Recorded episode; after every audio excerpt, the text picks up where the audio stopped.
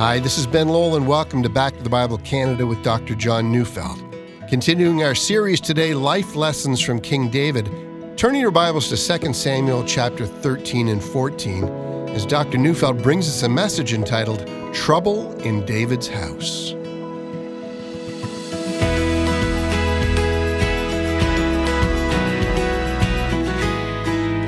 There are times when we must face consequences, even though God has wholly and without reservation forgiven us completely. God only has good designed for penitent sinners. He's concerned that after our sin is erased, we should walk in holiness. It is for that reason that some of us wonder why it is then that God allows us to deal with the consequences of our sin and doesn't take them away. You know, I could give countless examples. I know a man who murdered his family. Do you think he can be forgiven? Do you think the consequences of that act is ever taken away that is in this life? You know, I know of people who have committed crimes that have truly and humbly repented, and yet they're in prison. I know of people who have cheated on their spouse and the damage carries on. Their marriage has not been healed. Their children are harmed even while their slate before God is clean. Well, what do we make of such things? Is forgiveness complete when consequences linger? And that's what I want to speak about today. It's about wonderful and glorious forgiveness, and at the same time, the nature of the consequences that we need to deal with. You know, when we last left the discussion of King David, we saw him as a genuinely remorseful man. He had committed adultery, he had deceived, and he was responsible for the death of Uriah the Hittite. I mean, these things are undeniable, and yet, in glorious grace, God announced that He put away David's sin. I mean, we who know the rest of the story know why that is possible. 1,000 years later, Jesus would hang suffering and bleeding for David's sin. Jesus was crushed so that David could live. But still, there are consequences that David would have to walk through. And one of those, you know, is announced in 2 Samuel 12, verse 11, where it says, Behold, I will raise up evil against you out of your own house. And, and before we go on, I think we need to stop and ask how God can say he's going to raise up evil. You know, 1 John 3, verse 5 says, You know that he appeared in order to take away sins, and in him there is no sin. Or 1 John 1 5 says, This is the message we have heard from him and proclaimed to you that God is light, and in him there is no darkness at all. I could go on and on. God is never the author of evil, neither did evil originate in him. But the Bible is full of examples of how evil can and does serve God's purposes. Genesis 50, verse 20, Joseph tells his brothers, You intended it for evil, but God intended it for good. Judges 14, verse 4 tells us that Samson's marriage, which, which was against the will of God, he married a Philistine woman, that this marriage was of the Lord. 1 Samuel 2:25 tells us of Eli's disobedient and sinful sons, and it says, "But they would not listen to the voice of their father, for it was the will of the Lord to put them to death." Well, I could go on and on with those kinds of examples. See later in 2 Samuel 22 verse 1, we will read that the Lord incited David to take a census of Israel, something that was not to have been done. Well, in all of those examples, we do well to remember that evil does not originate in God. See, our text in 2 Samuel 12:11 does not say that God would create evil in David's house. It says he would raise it up. That is, God would allow the evil that already existed in the hearts of some of David's children to be raised, or I guess to be elevated, or, or allowed to take a place of prominence. God had decided that he would not stop this evil from occurring. Well, why? Had David not been forgiven? Well, yes, we've said he has, but, but God would use the evil in order not just to shape David's heart and the hearts of his family, but also he would use this to teach all of us who are later to read this and find what evil actually is. And so David will be made to feel the destructive power of his own sin. And my sense of this is that this occurs because David's children have seen their own father's sin and they're now emboldened in their own sin. Well, let's start to read 2 Samuel 13 1 to 2. Now, Absalom, David's son, had a beautiful sister whose name was Tamar. And after a time, Amnon, David's son, loved her. And Amnon was so tormented that he made himself ill because of Tamar. for she was a virgin, and it seemed impossible to Amnon to do anything to her. Now, at the outset, these words really do sound shocking, don't they? This is the story of incest. But, well, before we get into that, let's see if we can identify the people who are involved. The first person is Absalom, and he's going to play a major role in the future.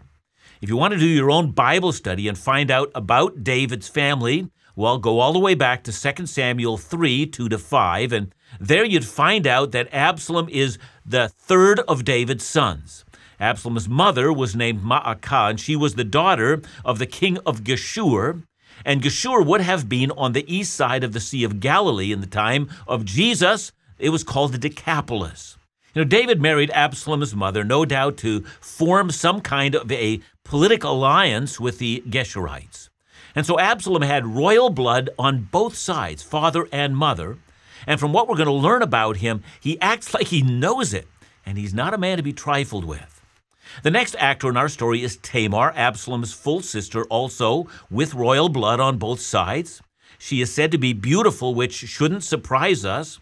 We are told that Absalom himself is quite striking in appearance, and we'd have to believe that their mother was also quite beautiful herself.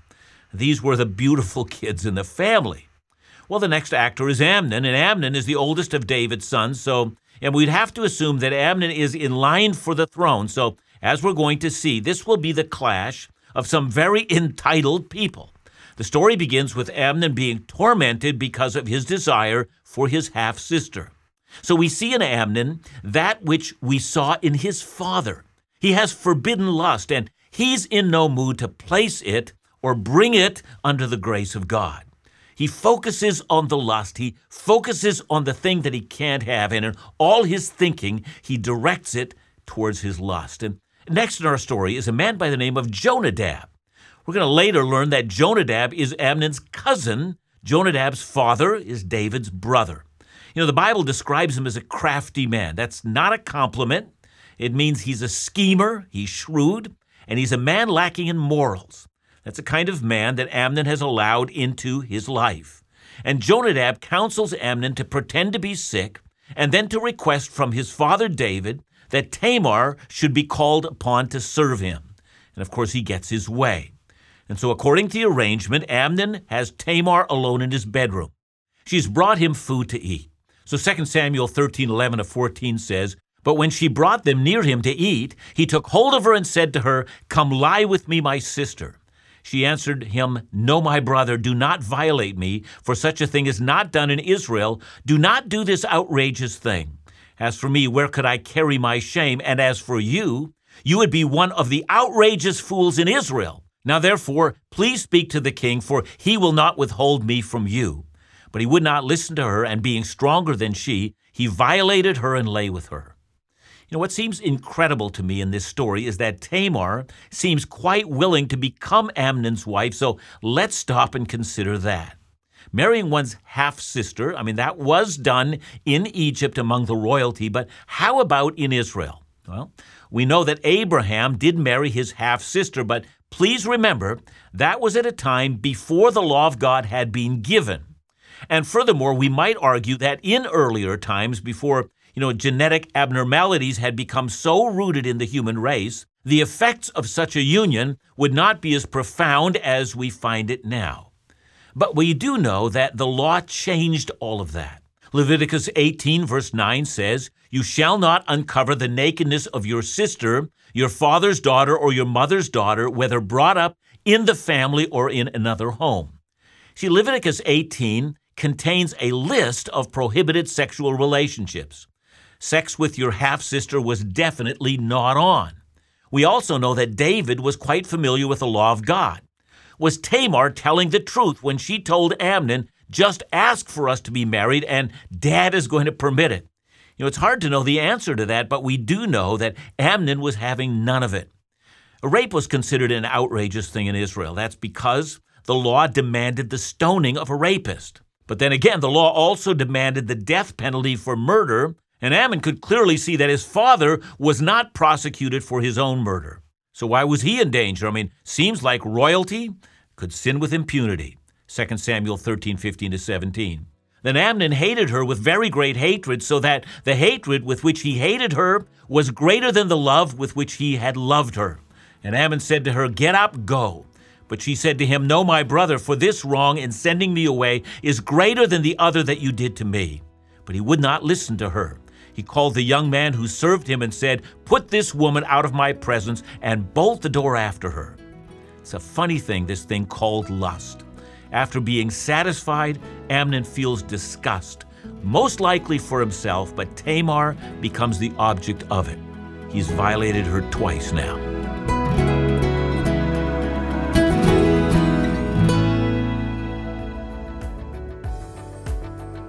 As God's children, we praise our Heavenly Father who overflows with love and grace.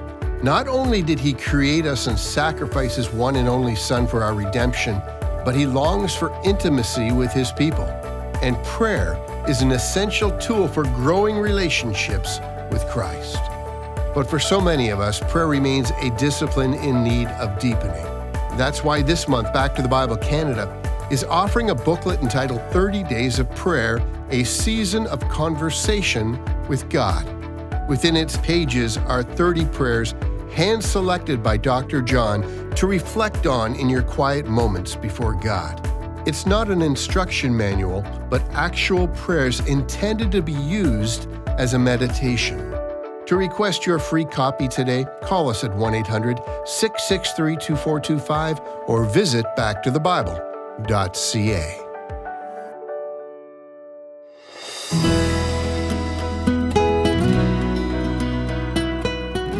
No sin is without consequences. You know, I've tried to stress this inescapable truth. You know, Adam and Eve sinned, and then their son Cain murdered his brother. David sinned, and his son Absalom would murder his brother Amnon. Tamar has left Amnon's bedroom. She's been raped. She's painfully distraught. She's weeping so that her full brother Absalom hears about it. You know, all that Absalom says to Tamar is, Don't take it to heart but now he bears a deep hatred for his half brother, and it's a murderous hatred. You know, we're told that David heard of the rape and he's very angry, but the Bible tells us no more than that. What did David actually do? See, according to Leviticus 20, verse 17, at the least, Amnon should have been cut off from the people of Israel. He would have been removed from being heir to the throne and forced to take up residence in another land and never allowed back. But David's not that angry. Perhaps he's remembering his own sin, but if he is, he's certainly not protecting his daughter, and he's not protecting the people of Israel. David is losing his moral edge, and it will cost him a great deal. Nathan's prophecy is about to be fulfilled. It's interesting to read 2 Samuel 13:23. It says, "After two full years, Absalom had sheep shearers in Baal Hatzor, which is near Ephraim, and Absalom invited all the king's sons." Well, of course. This is a ruse in which Absalom is planning to murder his half brother and the heir to the throne for raping his sister. But what captures my attention here are the words, after two full years. Absalom has watched his words and has given Amnon no reason to be suspicious, but in two years his hatred has not abated. It would seem that Baal Hatzor was most likely the name of Absalom's estate, and that feasting and a holiday that was a normal activity for sheep shearers, and so it looks like nothing suspicious is going on. At first, Absalom asks his father if both his father and the servants can come to the annual celebration, and the king says no, but Absalom asks for Amnon to come as the heir of the throne. He would be honored. And in the end, the king lets all his sons go. 2 Samuel 13, 28 to 29 says, Then Absalom commanded his servants, Mark when Amnon's heart is merry with wine, and when I say to you, Strike Amnon, then kill him. Do not fear, have I not commanded you? Be courageous and be valiant. So the servants of Absalom did to Amnon as Absalom had commanded. Then all the king's sons arose, and each mounted his mule and fled. You know, at first, because of the confusion of the events, news comes back to David that Absalom has killed all of the king's sons. And if that had been true, that would mean that Absalom had been angling to become Israel's next king. Indeed, David seems to believe it, for he tears his garments and lays down on the earth. But now Jonadab, that shrewd and cunning and crafty man, is back. Verses 32 and 33. But Jonadab, the son of Shemaiah, David's brother, said, Let not my lord suppose that they have killed all the young men, the king's sons, for Amnon alone is dead. For by the command of Absalom, this has been determined from the day he violated his sister Tamar. Now therefore, let not my lord the king so take it to heart as to suppose that all the king's sons are dead, for Amnon alone is dead. Here's a question How does Jonadab know all of that? I mean, the text never tells us, but we have to believe that Jonadab knows because, in some fashion, Absalom must have told him something. See, that's the thing with unethical, highly intelligent, and shrewd people. They love to play both sides of a dispute. One has to wonder, given the counsel that Jonadab gave to Amnon, what counsel he gave to Absalom. Clearly, he seems like a man who would exploit division and then, in the end, make sure that when the last gun had been fired, he's still standing on the field. And here he is at the king's side, counseling the king. Oh, he does seem to have gained influence. And David's house now looks like a house of intrigue and deceit. You have to wonder who else is plotting something. Absalom, it would seem, had already planned his next move. Verse 37 says he's fled and went to Talmai, the son of Ammihud, king of Geshur. Now, in case you missed that, that's his mother's father or Absalom's grandfather. I mean, clearly Absalom feels affinity with his Geshurite lineage, and he knows he's going to be protected there. You know, I wonder about his mother's role in all of this. How divided is the family now? You know, how's David doing during this time? Is he grieving a family that knows nothing of the purity and passion that once guided his footsteps? Is his house of wives and concubines, children vying for each other for power and passion and lust? I mean, has all this taken the place of holiness and sacrifice? Is this what David thought when he fled Saul? Is this what he would have imagined on the day that Samuel came to his house and anointed him as the next king of Israel and a man after God's own heart? You know, we don't know all of David's thoughts, but we can read about one of them, verses 38 and 39. So Absalom fled and went to Geshur and was there three years. And the spirit of the king longed to go out to Absalom because he was comforted about Amnon since he was dead. Now, that's all our text tells us, and we're left to wonder what must have occurred during those three years. The phrase that David longed to go to Absalom means that David ceased to go after Absalom. That means that for some time he was obviously trying to get him. Now we have to imagine that David was at first trying to demand that King Talmai surrender his grandson, but he refused. Then David would have tried other means and they would have failed, and eventually just stopped. Amnon, David's firstborn son, was deeply loved by David.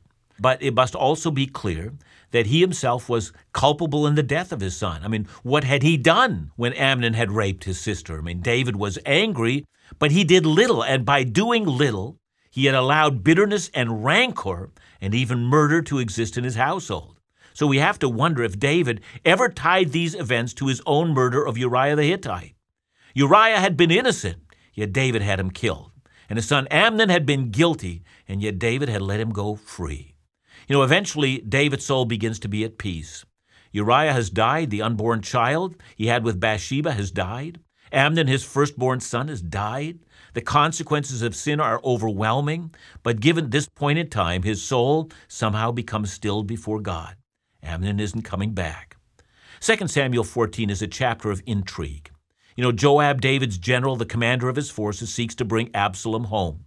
You know, we don't know all the reasons, but lest we think they're only negative reasons, chapter 14 begins with a statement that Joab knew how much the king's heart longed for Absalom, and so he devises a plot to bring Absalom home. We won't get into everything he does, but we see here how Joab also manipulates David to bring Absalom home without consequences. Again, as we've seen, all the actors in this drama don't seem to understand that their manipulative ways are destroying the king's household and the nation. You know, in time, David does acquiesce, and Joab goes and brings Absalom home, and David, however, seems aware that things are far too easy. So he refuses to see Absalom, and now, for the second time, we see the results of Absalom's anger. Absalom now lives in Jerusalem for two years and never sees his father, the king. Joab won't see him either, and eventually Absalom burns Joab's field down. That seems to move stuff forward, and Joab acts again and makes sure that Absalom can now go before the king. And so now, five years after murdering his brother, Absalom approaches King David and bows in his presence, and David reaches out his hand and kisses his son. Perhaps it was at this time that David imagined that the consequences that he had felt for his own sin would eventually come to an end. But they weren't going to. David does not now know that Absalom is not only ready to murder his brother, he's also ready to murder his father. Like before, Absalom was a master of not making his feelings known. No one knew what was going on inside. See, we need to come to terms with our sin and its consequences. You know, if you've sinned and deeply hurt others and perhaps even wounded your own church, you might wonder when the pain of the consequences of what you've done will ever go away. The answer is that in eternity, God will surely wash away every tear from your eyes. It's because He loves you. The only reason He's allowed this to happen to you is, is not to punish you. Rather, He seeks to shape you so that you might have the greatest joy in eternity. Just like David, no one will ever say of your sin, it didn't mean that much. But also, just like David, no one will ever say, God won't use this for your good and for his glory. You know, David emerges from this drama as the man whom God has still chosen to bless. By the time he gets to his end of his life, he will say to God, The lines have fallen for me in pleasant places. And they had. God was still there to bless the king. It's good for us to hear these things, especially for those of us who are still lamenting because of our own sin. Don't you ever believe that God won't change the things that you're experiencing, yet for your good and for His glory. Take heart, my friend. Thanks, John. You know, I think we'd agree that forgiveness for what we might consider minor sins is easy to extend, but perhaps not so much those grievous sins. So, what should our response be? Yeah, I, I think that we are called upon by, by God, clearly we are, that we should forgive those who have sinned against us. Uh, we should, in the act of doing so, remind ourselves constantly that our sins against God are far greater than the sins that have been done to us. And so uh, it is with this in mind that we are told to somehow extend or understand our own sin by forgiving those around us and know what grace looks like. It's often a tall order. Uh, we need humility and we need an additional understanding of our own sin in order to accomplish the forgiving of others. It can be done as we go forward in faith. Thanks again, John, and remember to join us again tomorrow as we continue our series Life Lessons from King David right here on Back to the Bible Canada, where we teach the Bible.